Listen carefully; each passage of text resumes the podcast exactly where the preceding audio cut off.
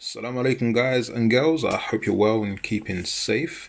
Uh, so, this episode is a slight change to the usual schedule, uh, as I will be talking about something that, that I have uploaded in the past, um, not in audio form, rather, it was a video that I recorded of me that was uploaded to LinkedIn a few months back.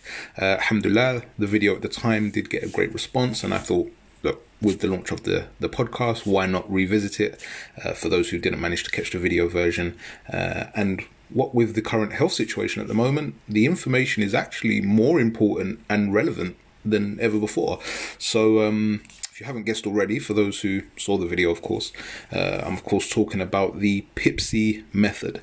Uh, so, PIPSI, as you can guess, is an acronym P I P S I, with each letter representing a key area of money management. Uh, and brought together are pretty much unanimously agreed upon by the wealth management community uh, as being the five most important pillars of a strong uh, financial plan. So the five aspects are listed in order of priority. However, it is important to note that everyone's personal financial situation is, of course, going to be different and specific to them, which may mean that one out of the five is more important than the other, depending on their circumstances and stage of life. Um, so, before we jump into this, I also must state that this should not be considered as financial advice. Uh, you should always seek the assistance of a qualified and competent financial advisor before making any financial decisions that may impact either yourself or, or your family as well. So, uh, let's jump into it. The first need or the first area, the P, is for protection. So in this case, we're talking specifically about life protection, life cover, life insurance, takaful in the context of Islamic finance. Uh, we're all familiar with the phrase the only two guarantees in life are death and taxes. And whilst a good financial advisor and accountant will be able to help you with your taxes, uh, no one can put off death. Um, but what we are able to do is determine what financial situation we leave our loved ones in once we pass and uh, making a decision or not making a decision in this case regarding life protection um, can be the difference between them stressing out or actually being in a more financially comfortable situation when that inevitable time does come. Okay, so that's the first P, protection.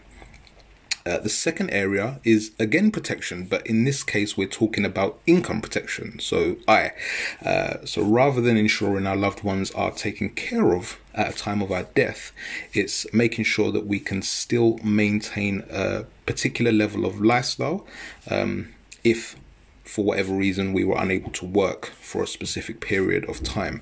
Uh, so having some form of income protection in place will just allow you to maintain that level of lifestyle uh, for a specific amount of time. Uh, the third area, so the next P, um, is pensions.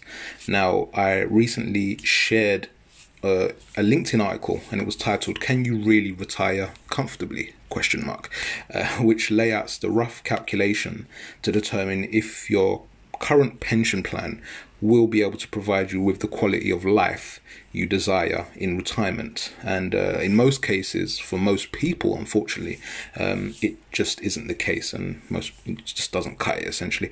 Um, it's definitely something for you to consider when making a financial plan. Um, provided we, we do reach the ripe old age age of retirement. Uh, we of course want to make sure that we started early enough with a pension pot so that we can we can retire quite comfortably on that. Um, the fourth area that we're going to touch on is savings, so S.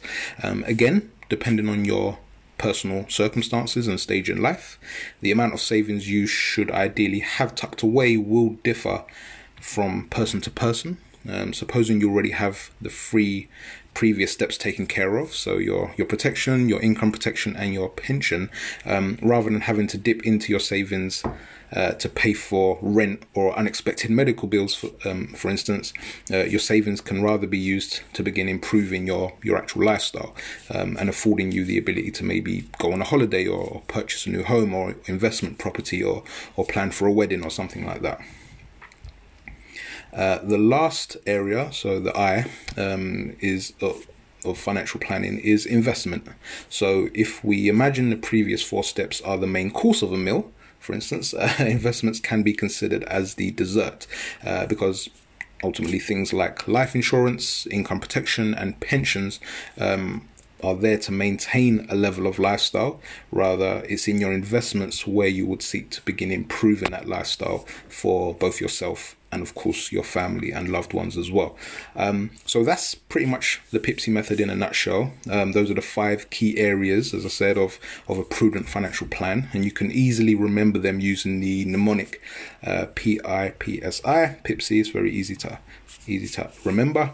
Um, and again, whilst these are generally listed in order of priority, your personal circumstances and stage of life will determine if one of these areas should be prioritized over another.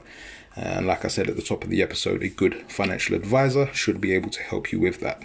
Uh, so I hope it's been helpful, guys. Um, what we're going to do, we'll bring the episode to a close with that. That being said, as always, please do share this message uh, to those whom you think may benefit, and feel free to leave an honest review. If you have a comment or suggestion on the on the topic, uh, don't hesitate to get in touch, of course. And I look forward to catching you guys on the next episode, inshallah. Assalamu alaikum, rahmatullahi wa barakatuh.